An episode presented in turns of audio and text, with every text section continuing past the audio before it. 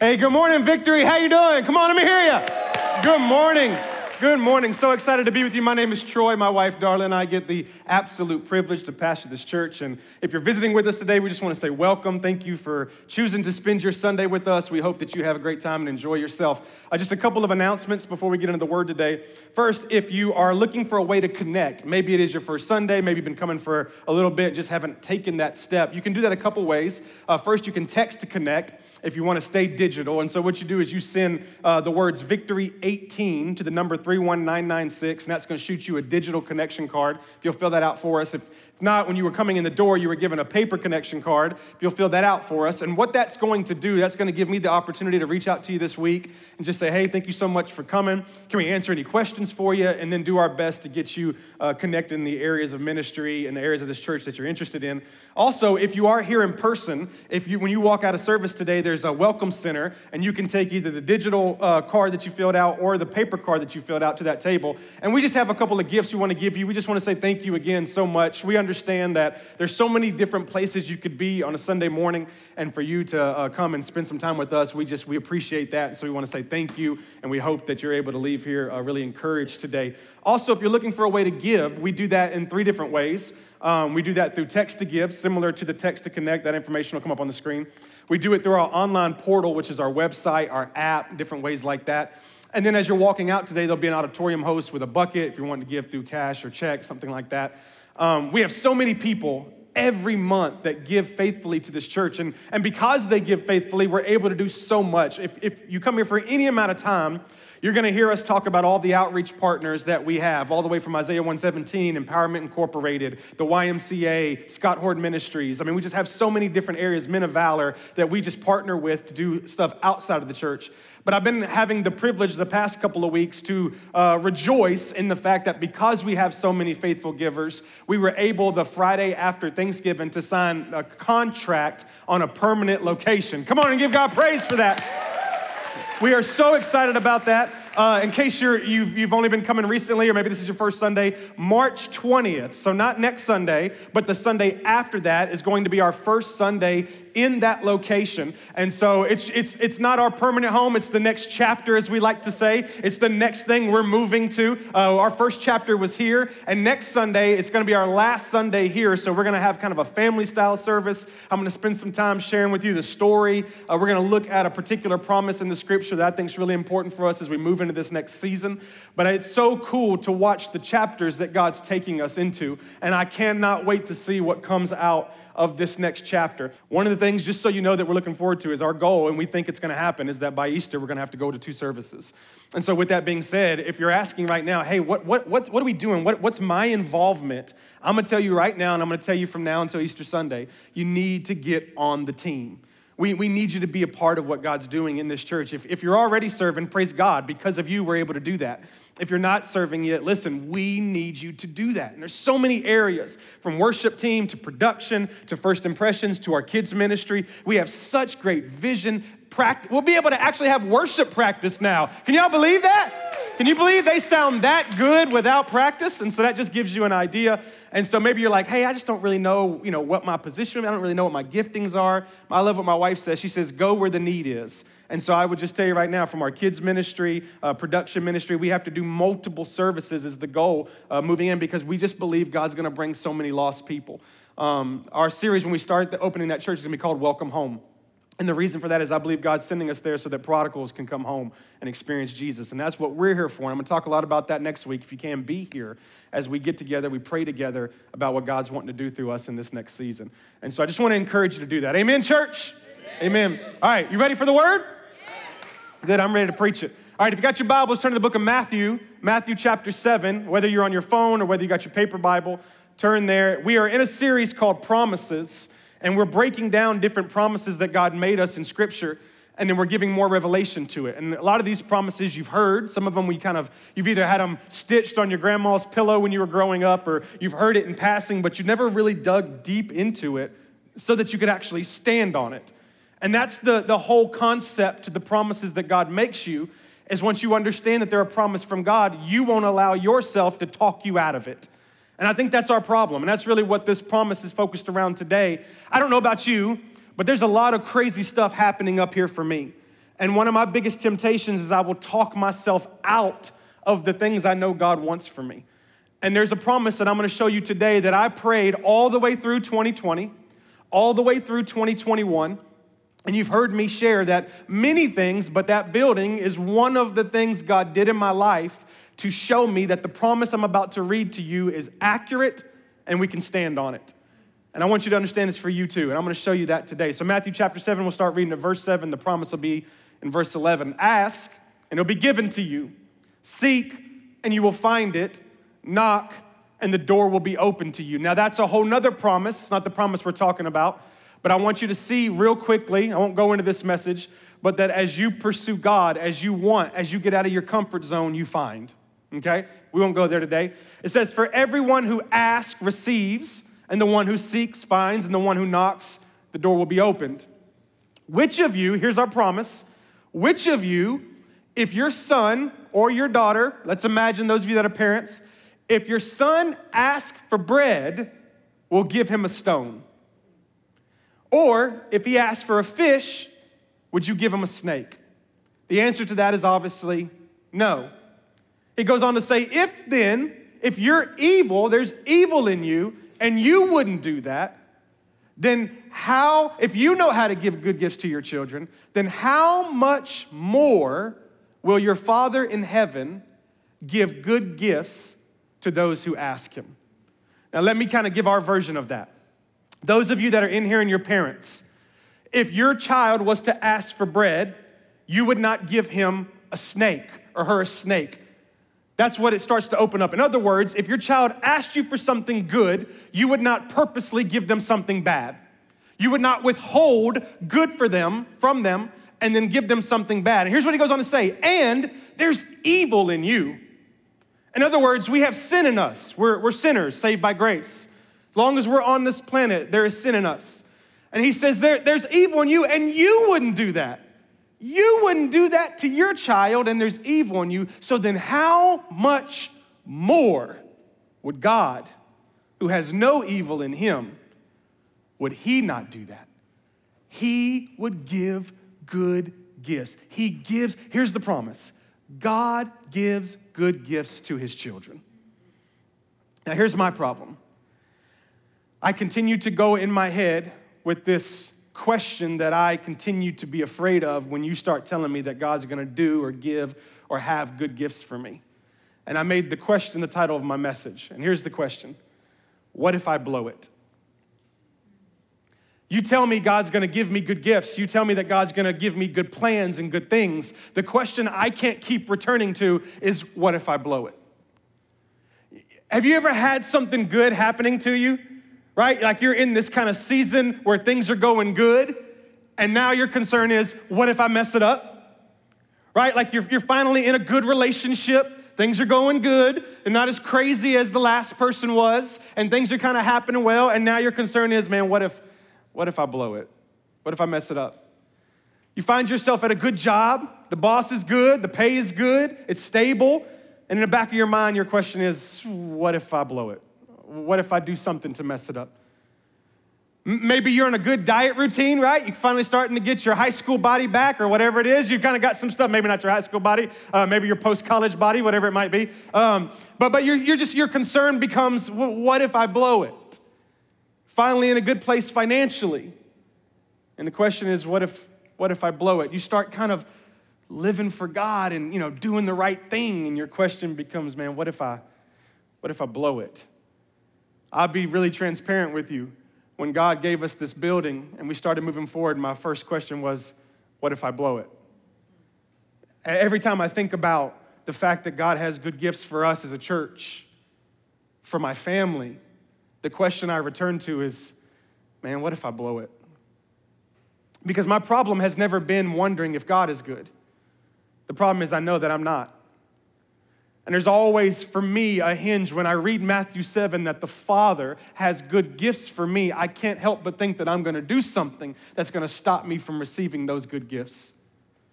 But according to Matthew chapter 7, we're promised that God gives good gifts to his children. Another word for that concept, another word for that promise is favor. That God gives us favor. Now, I think that we are so concerned about us messing it up that we have, we have uh, demoralized the idea of favor. We have minimized the idea of favor where now it's a parking space. Right? You pull into Publix and there's a parking space, Kroger or Aldi's or wherever it is you shop. You pull into the grocery store and there's a parking space and you're like, ooh, look at that, favor. Because we have a parking space. And I'll be honest with you, I do it too, but I think we've minimized it because we're so concerned that we're gonna mess up God's favor that we minimize it to a parking space.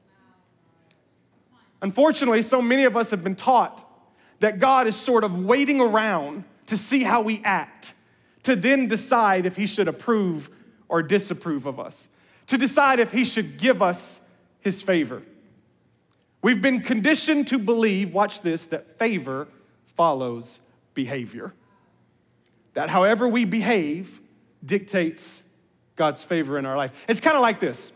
We think that like if we have patience with our kids, when they're crying and throwing a fit, if we have patience with them and not kick them across the room, you know what I mean? Uh, maybe it's just me. If we have patience with our kids, if, if we don't go off on people in traffic, um, if, if we read our Bible, if we memorize our scriptures, if we do all the good things, if we follow the rules, then it's almost like in our head that God reaches down and turns on this faucet of favor and it just pours over us. And in the same way, we think, watch this, that if we lose our patience with our kids, if we say biblical words to people on the interstate on I 24 as we're going to work. If we forget our memory verse or we, we don't remember to read the Bible that day, that in the same way, God kind of reaches down and turns the faucet of favor off. That's the way our minds have been trained. That while we behave right, God opens up the floodgates of favor. But the moment we behave wrong, God shuts it down. And so we walk around not operating and living in the favor of God because we're wondering, well, did I did I blow it? Most people struggle with the idea that God is for them. They struggle with it. They assume that God is always, I love this, reacting to their behavior on whether he should approve or disapprove. Can I tell you something? God's favor is not a reaction, it's an already promised action. The moment we think God's favor is a reaction, we think it's dictated by how we react how we, how we behave. When we understand that it's an already promised action, it's not about our behavior. But listen to me when being blessed is based on being good, when being blessed is based on how we behave, we will walk around more in fear than we will favor. And God's children were never supposed to be walking around in fear, they were supposed to be walking around in favor. And so I want to just for a moment this morning, I want to attack this premise and I want to help you stand on this promise. And here's the promise you are already approved. You're already approved. Let's go to Ephesians chapter 2, verse 10. This is one of the verses I love to read in the mornings during my prayer time because I'll show you as I lay it out, you'll see why. But this is um, the Apostle Paul writing to the church in, in uh, Ephesus. And watch what he says For we are God's masterpiece. He's talking about you. Look at the person beside you. Look at them. All right, look at them real good. All right, if they're single, get their number. It's okay. But you need to understand right now that that person you're looking at is God's masterpiece. That's, this is what Paul says. We are God's masterpiece. Listen to me. It's really important that you think about you the way that God thinks about you. It's really important that you understand that you are God's masterpiece. Now, listen, before you get prideful, Paul goes on to say, because we are made anew in Christ Jesus. So it's not because you're good, it's because of what Christ did. So, because of what Christ did, we are God's masterpiece. But watch this here's the part that always gets me so that we can do the good things that He planned for us long ago so that you and I can experience the good things that God planned for us long ago. What that means, y'all, is that when God decided to plan good things for you, it was long ago, so it cannot be based on how you're performing right now. God pre planned to bless you. Think about it like this Favor is like salvation. it's undeserved. And, it, and it's something to be received, not something to be bartered for. And so, if you were going to stitch something on your heart, here's what you would write God's favor is not performance based, it's promise based. The favor of God, it's not based on your performance, it's based on His promise. And when He makes that promise, that promise is not going to be dictated or, or go up and down based off your performance. It's a promise He made. It's not a reaction, it's an action, right? It's not a feeling, it's a statement. It's a promise. God said that He will pour His favor out on you long ago. But because we live in an approval based society, it's really, it's almost impossible, honestly, not to have a moment in our life where we seek out God's approval. I was thinking about this. We've been seeking approval for a very long time. You know when the first time we ever sought out approval was? The playground. When you were in like kindergarten and first grade and you went out into the playground, they released like 30 kids into the playground. Y'all all remember this. You went out into the playground and immediately you had two questions. Number one, where's my crew? Like, what circle am I gonna hang out with? Who are the people? Because everybody starts kind of pairing up, you know what I mean? And you're trying to figure out which circle am I? Where am I gonna, who's gonna approve me into their little crew. And then the real test of approval came, and they started playing games, right? And it was like tag and kickball and all these things. And you were like, are they gonna pick me? And then every year of our life through school, it was the same two tests reiterated every year. Am I gonna get picked by the same people? Am I gonna be picked for the team? Am I gonna be approved? It's the same way in first grade and second grade and third grade. We went and watched my daughter in a play called Junie B. Jones. Y'all ever heard Junie B. Jones? She's a first grader in the play. It's exactly what she was dealing with in the play being approved by certain people in her class. It's what we do. And just when we think we're past that, now we have to apply for college. And we're wondering if they will approve. Or we have to apply for a job. And we're wondering if they will approve. Or we're starting to date and we're wondering if they will approve. Young ladies, you start dating at 37 years old, okay? Mom and dad tells you different, pastor's word matters. Or 37 is the years. But we're constantly, and then watch this, as we get older, we don't stop seeking approval, it just gets more expensive, right? Like, like no longer are we buying new shoes for approval, we're buying a new car. It just gets more expensive. And then I was thinking about this. We obviously got to a point where we thought, we don't seek approval enough.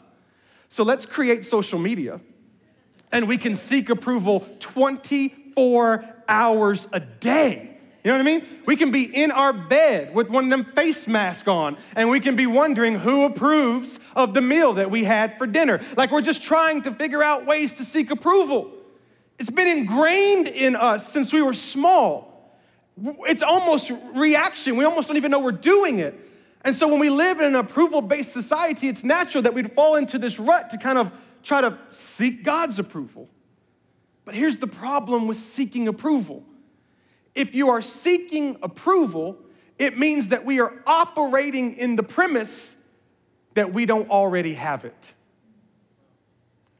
If we are seeking approval, it means that we think in our mind and in our heart that we aren't already approved.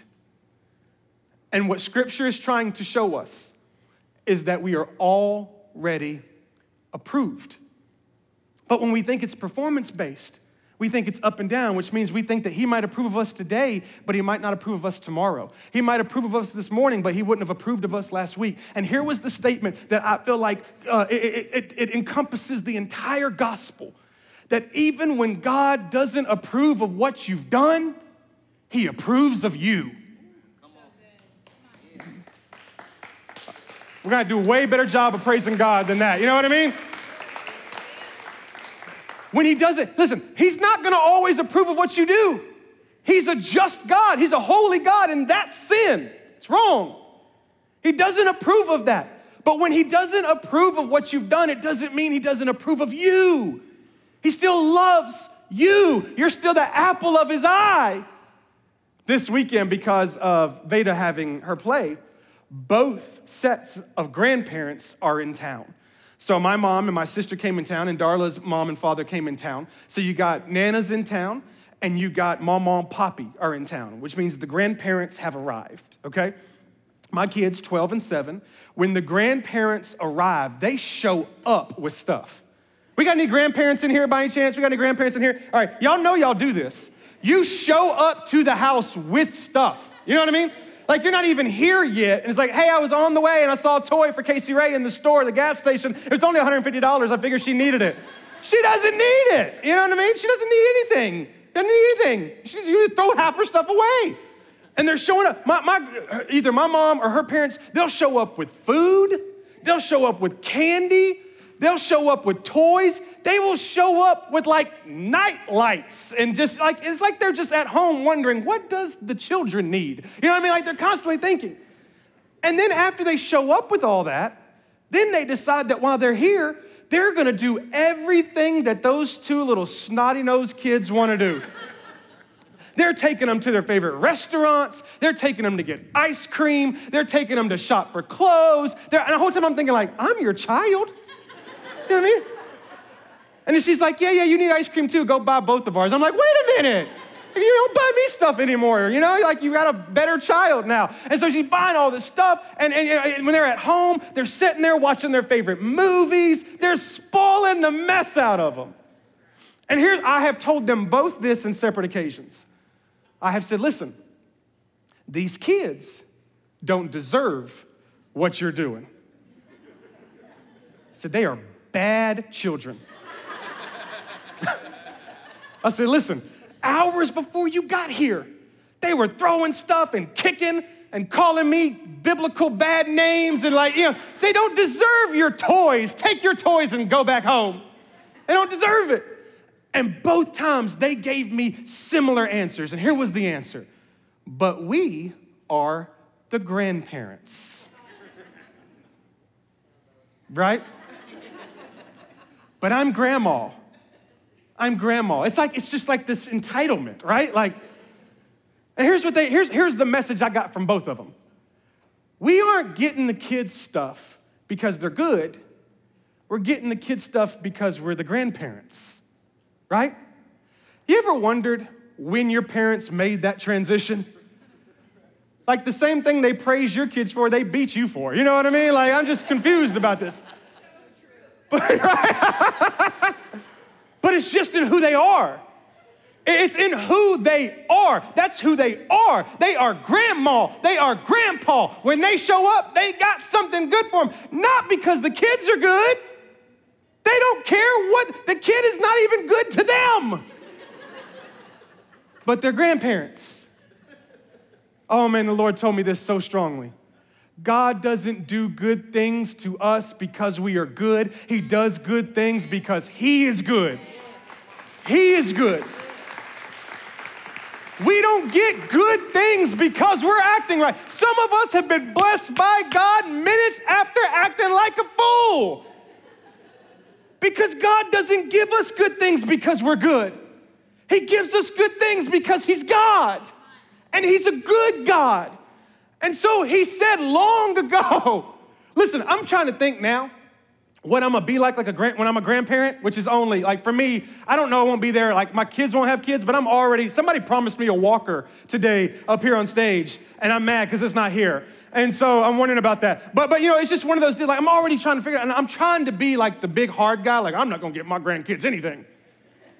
And I'm gonna spend every dollar I have on them. You know what I mean? It's just, and I think it's ingrained in us. I think God uses grandparents to show us a little bit of his character because he's good. He's just good.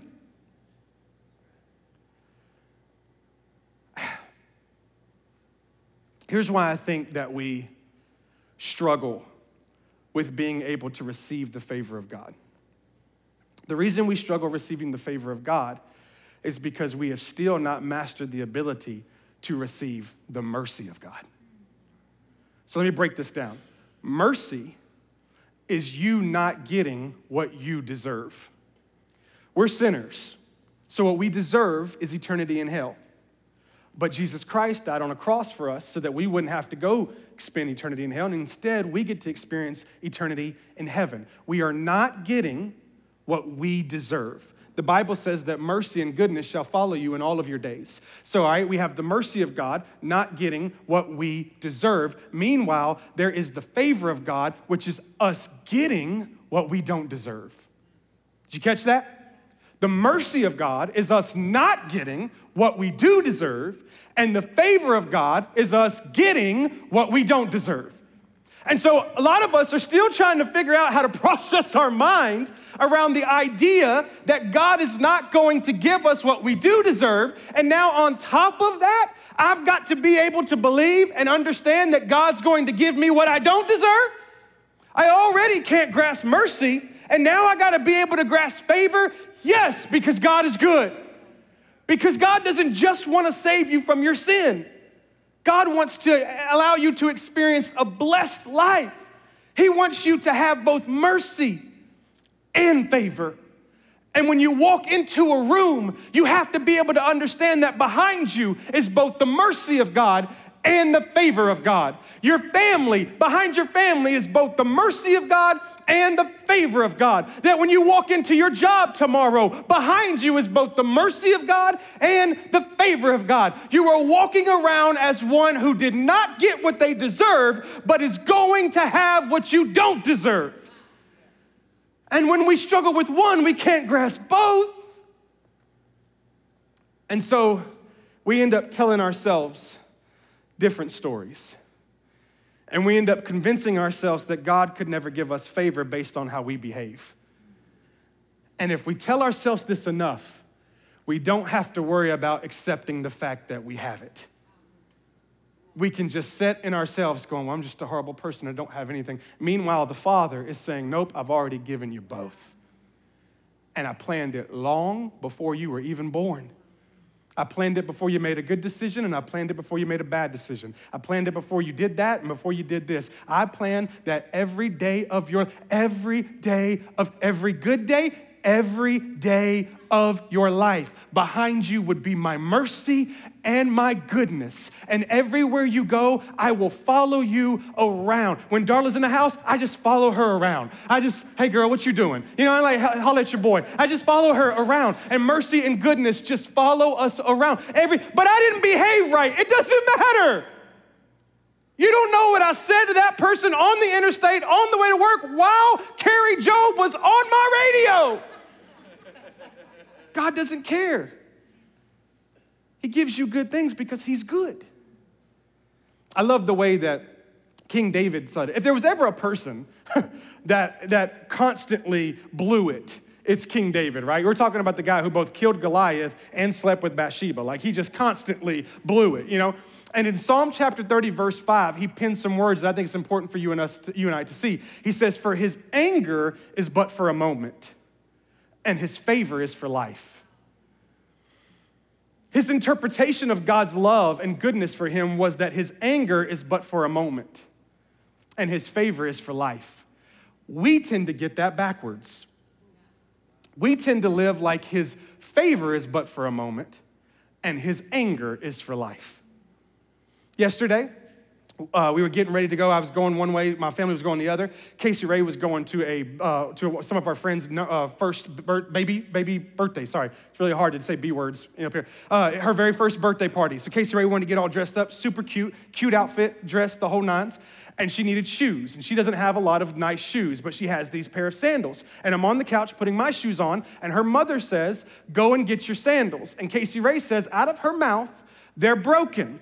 And I said, They're broken. And she looked me in my eyeballs and she said, You broke them. and I said, I, I, That's not true. I didn't break your sandals. So why do you think I broke your sandals? And as here I am standing in front of you. She said to me, Do you remember that one Christmas where you broke my toy? Now that's true. I did break her toy three Christmases ago. But I'm like, So you mean to tell me that because I broke your toy three years ago, you're just assuming that I broke your toy or broke your sandals today? I'm like, You're so petty. You know what I mean? because we're petty, we think God's petty. We think God is still holding on to the thing we did three years ago. And God's like, I'm over it. Christ died for it. I covered it in blood. It's gone. I'm over it, right? But we're still, watch this, we're still labeling ourselves as someone who breaks stuff because you broke something three years ago. The actual challenge that we face is not gaining God's approval, it's accepting God's approval. God is con- unconditionally committed to love you. He wants the best for you. He's committed to support you, provide for you, bless you. God is for you. He's for you. But you have to be careful who you're letting talk to you about God. You have to be careful who you're allowing to decide what God thinks about you because what you think God thinks about you is the most important thing you think. Try to say that three times fast. The other day, uh, I'm taking Veda Bell to her practice for drama, and uh, she has drama, but for actual drama practice. And so we're in the car and we're headed there, and she wants to listen to Spotify. And I hadn't seen her all day. And so I said, No, we're not gonna listen to music. I wanna talk. I haven't seen you. I just wanna catch up on your day. And she goes, I don't wanna talk. And I said, Well, I don't care what you wanna do. That's what I'm the father. You know what I mean? We're gonna talk. And so I didn't say it that mean, but I did. And so she turns physically her body to face the window of the car to not talk to me. I thought about kicking her out the right, just, you know, boop, see you. But I did what a godly man does. I had a conversation with myself. And I was both me and her. I just started having a conversation. She had to listen to the whole thing. And when I was her, I was doing this. I was like, hey, dad. And so I was down the street and I was like, hey, baby, how you doing? I'm doing good, Dad. How are you? And I was like, oh, I'm great. I said, I saw your play. You did a great job. Thanks, Dad. You're the best dad. And I was like, oh, you're so beautiful, baby. And she was like, oh, no, you're so handsome. And I was just going on. Look, at one point, she looked at me and she said, I just sang a song for nine minutes and you haven't shut up. And I was, I mean, Veda Bell has never been more nice to me. I was like, You're the best dad in the world. Your muscles are so big. Mom thinks you're so great. You make so much money. Thank you for our house. Thank you for our refrigerator. I was like, Oh, baby, stop. No, really, you're the best. Stop it. I was just going, it was a 28 minute drive, and I talked all the way there. I was both me and her. Sometimes we need to learn to let the Father speak for both of us. Sometimes we need to let the Father speak for him, and he needs to speak for us. Because we'll read the word of God, but then we'll, we'll relay it a different way, right? I do this all the time. I'll be praying and I'll be like, God, you know, your word says this. And I'll be like, but did he really mean it for you? You know what I mean? Like I'm back and forth. I'm constantly back. Am I gonna blow it? I'm back and forth. And sometimes I just gotta let God speak for both. For both. And then instead of performing for God's approval, I'm living in it. I'm walking in it. I'm singing in it. I'm working in it. Everywhere I go, I'm approved. I'm already approved. That's the word for you.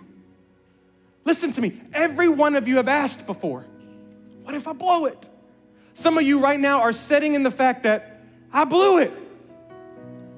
But the word that the Lord told me to bring to you today is you are already approved and He promises to give good gifts to His children. And His plan for you is good. The Bible says that the good work He began in you, He will bring it to completion to the day of Christ Jesus. If it's not good right now, God's not done. It's going to be good because God is good. He's good. Now, here's the deal.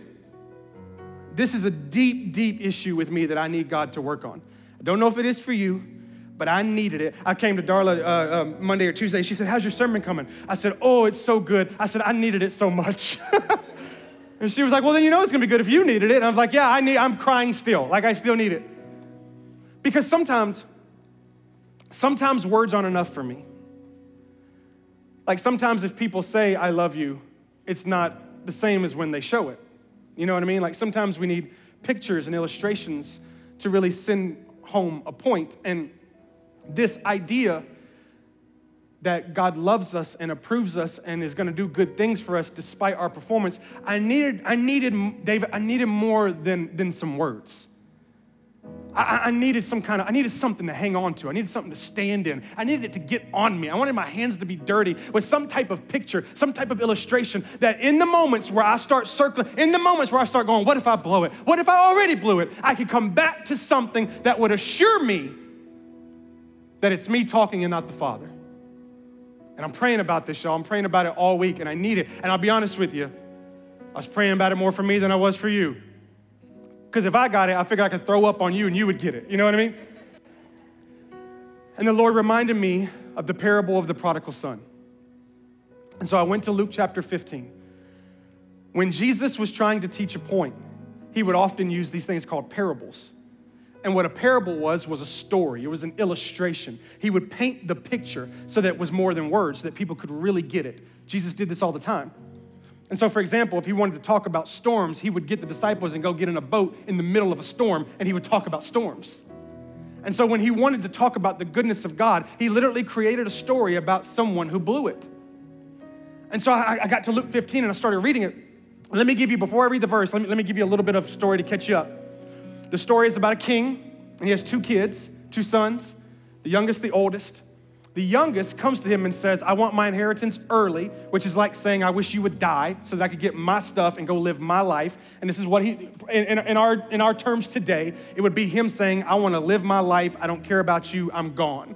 So the father gives him his inheritance and he leaves. The Bible then says he goes on about wild living.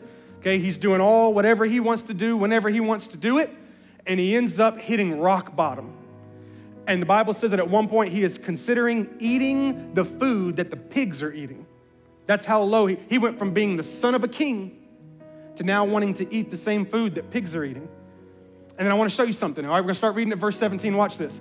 It says, When he came to his senses, and please don't feel like that means he got a great knowledge and it, it, when, he, when he hit rock bottom, when he had nowhere else to go, he said, how many of my father's hired servants have food to spare? And here I am, I'm starving to death. So I'll set out, I'll go back to my father, and I'll say to him, Father, I've sinned against heaven and I've sinned against you. Grab the next verse, or is that just that? Leave that right there. Let me explain this. So I'm reading that. Y'all have read this many, many times. And I'm like, God, why do you bring me back to the prodigal son in this moment? And as I'm praying about it, I'm thinking about it, all of a sudden it all clicks. Watch this. What's happening in Luke 15 is he is writing his I blew it speech. He's preparing what he's gonna say to the Father in regards to the fact that he blew it. He's going through in his mind, Father, should I call him Father? do I call him Daddy? Daddy is a little bit more, but you know, Father, I don't know. I have, I have, I have sinned against heaven and I've sinned against. He's prepping all of this in his mind. I've got to be able to communicate to the Father how I failed, how I blew it. And I'm reading this and I'm watching, I'm going, this is me. But instead of writing it on paper, I'm going through it in my head over and over and over again. Well, and I'm trying to prep this speech for God. I'm sorry, I blew it and I'm processing this, and oh, it's just so good. I've never seen this before. And I've read these verses many times, but for some reason, it's never stood out. And I, I don't know if I have the verse. Do I? I guess I don't. I don't have 20. Oh, there we go. Thank you, thank you, thank you, thank you, thank you, thank you. Thank you. I'm so glad you, that was like building anticipation. That was so good. Because I read it again, and watch what he says. Watch this. It's so good. I'm no longer worthy to be called your son. Make me like one of your hired servants. I've always kind of viewed this story as the son prepping his story for the father about how he failed. What I had never caught, Jeff, is how he literally says, I understand now that the good things you had planned for me are no longer mine. Did you see that? I'm no longer worthy to be your son. Father, every good thing you had set aside for me as an heir I'm no longer worthy to have because I blew it. I messed up. And so I understand that even though you're a good father, every good thing from you comes when I behave. And I didn't behave.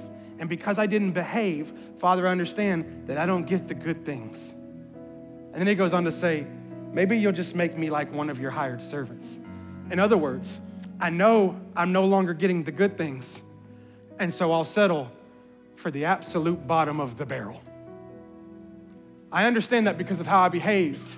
I no longer get the blessings from you, Dad. So I'll just take whatever I can get. One time, Casey Ray was in trouble. Darla and I had gotten onto her. And she came into our room and she handed us a piece of paper. And we opened it up, and it was an apology letter. Half the words weren't spelled right. And I was like, oh my gosh, you know, you're the best child ever. You know, it was just so precious. And so he goes running to the Father. He's running to the Father. That's what the scripture says. Scripture says that the Father sees him while he's a ways off. And the Father gets out of the house and starts running to him. Now, I'm gonna preach that in depth in this Welcome Home series because we're gonna spend five weeks talking about this story. I'm gonna break it down. But the Father takes off running to him and he embraces him. Now, watch this. Go to verse, I think it's 21 is where I started. Watch this. okay. Then the Son said to him, Father, I've sinned against heaven and I've sinned against you. He's starting his failed speech. He's starting his I blew it speech. I'm no longer worthy to be called your son. And then look what happens. But the father said, if that was in our language, it would have said this. But the father interrupted him. He cut him off and he said, Quick, quick, bring the best robe and put it on him. Get a ring and put it on his finger, finger and get sandals and put them on his feet. Here's what the Holy Spirit was showing me. Here's this son coming back to the Father with his I blew it speech, ready to tell him, I understand that I no longer get the good things that you promised me. And the Father said, Shut your mouth. Look, before you say anything else, bring it quick. Get it in here, put it on him, give him all the good things not because he's been good, but because I'm good. Because God is good.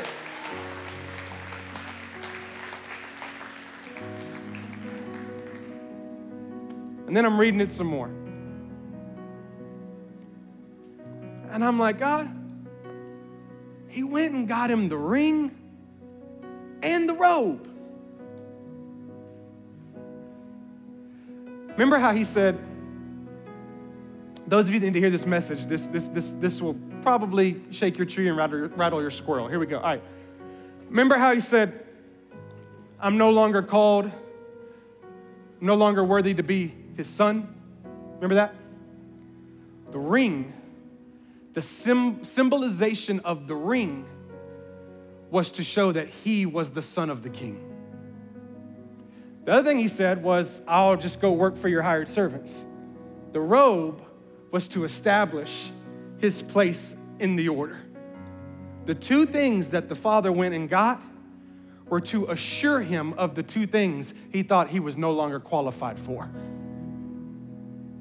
The devil has lied to us and has told us that our father is good when we're good.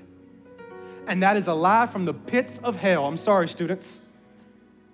And the truth is this that our father is good he was good yesterday, He'll be good today, and He'll be good forever. It doesn't matter what you do, the moment you turn back and run to Him, not only does He, He doesn't even wait until you get there. He takes off running to get to you. And then you come in and you go, Dad, I'm so sorry. I need to go, shh, shh, shh, shh. When I was uh, about 20 years old or so, man, I had this dream of ministry and I, I made some really bad decisions and I blew it. And uh, man, I lost my job. And I went home to my father, who's, who's at the time was not saved, wasn't a Christian. And I had practiced, y'all, how I was gonna tell him this. I don't, I wasn't really concerned about him caring that I wasn't gonna be in ministry, but I, I had lost my job and didn't have money to pay him whatever I have, cell phone bills or whatever. And I remember prepping for that. I'll never forget this. He comes home, been working all day, and I start to tell him, and I start crying, part because I was just so disappointed in myself, but the other part is because I knew I had blown my dream. And I remember he grabbed me, I was 19 years old, and he grabbed me and put me up in his lap. And I'm trying to talk through my tears, and he just shushed me. And for, I don't know, 30, 45 minutes, I just sat there and cried in his arms. 37 years old, and I'll never forget that. That's the picture of the Father. And when you're so worried and concerned about the fact that you blew it, and you can't help but wonder if you missed out on all the good things that God has for you. When we come running back into his arms, he just, shh, shh, shh, come here, come here. Shh, shh. No, no, no, no. But dad, I, no, no, no, no, no. I know I'm not worthy. No, no, no, no, shh. My daughter, shh, shh. But you I got into that relationship and I made that. Shh, but I failed at that, and I, shh, come here, come here, come here, come here, here. Get into my lap. And what's so good about God is after He's done comforting us, He then says, Get that ring and get that robe. Because my child is home, and every good thing that I have for them is theirs despite how they behaved. You ever wonder why, when your kids act up and you put in a real strict punishment, you know what I'm talking about? You're all big and bad. You won't play, you'll have no social media. You, you won't even eat for the next couple of days. And then, like two hours later, they come in and they're like, hey, can I watch TV? And you're like, yeah, that's fine, go ahead. Do you know why you're that way? I used to think I was a bad parent. People would tell me, you need to be more strict, you need to hold on to what you say. I told you a few weeks ago, I'm created in the image of God. So I've got God in me, which means I have grace in me. Which means it's hard for me to stay angry. Because my anger is short lived but my favor is for life. That is your Father. Father, I pray right now.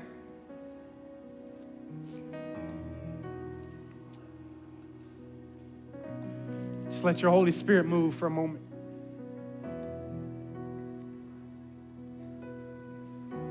I need you to talk to your daughter overwhelmed by past mistakes, thinking it defines her value, thinking that she miss, will miss out on good things because of bad decisions. Father, your word says you'll restore the years the locust ate. So not only are they going to get the good things you promised, Father, but they're gonna get, they're gonna continue to get good things. For your son right now, who can't seem to get past what they've done and really be able to embrace what they have. That they would understand that there's grace in you. There's some people in here right now who their picture of God is based off the picture of their father. And their father was always mad and he always held a grudge, and that's not you. God is love. You are grace. You give us both mercy and goodness. And Father, we need to embrace it right now. Do me a favor. Would you stand for a moment? I want you to get this picture. We're fixing the clothes. We're going to sing for a moment. But that song, man, worship team, I'm to come up here. That song that they sing at the end of worship, and we're to go into it for a moment. The blessing.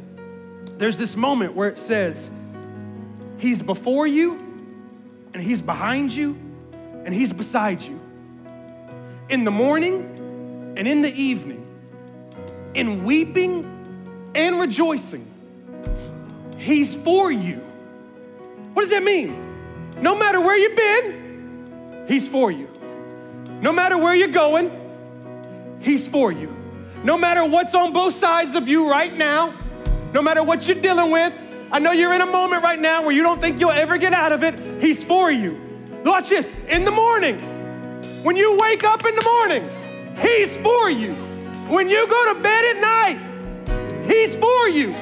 When you're weeping, He's for you. When you're happy and excited, He's for you.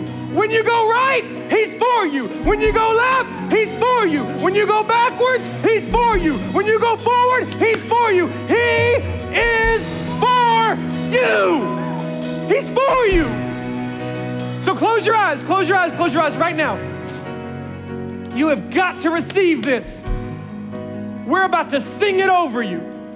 So I don't know how you do it. You might put your hands in the air. You might need to come down here and get on your knees. You might need to run around this whole room in a circle. I don't really care. But you've got to be able to accept what they're about to say that the creator of the universe, the God of heaven and the earth, is for you. He's not mad at you, He's not against you, He's not holding a grudge. He is for you.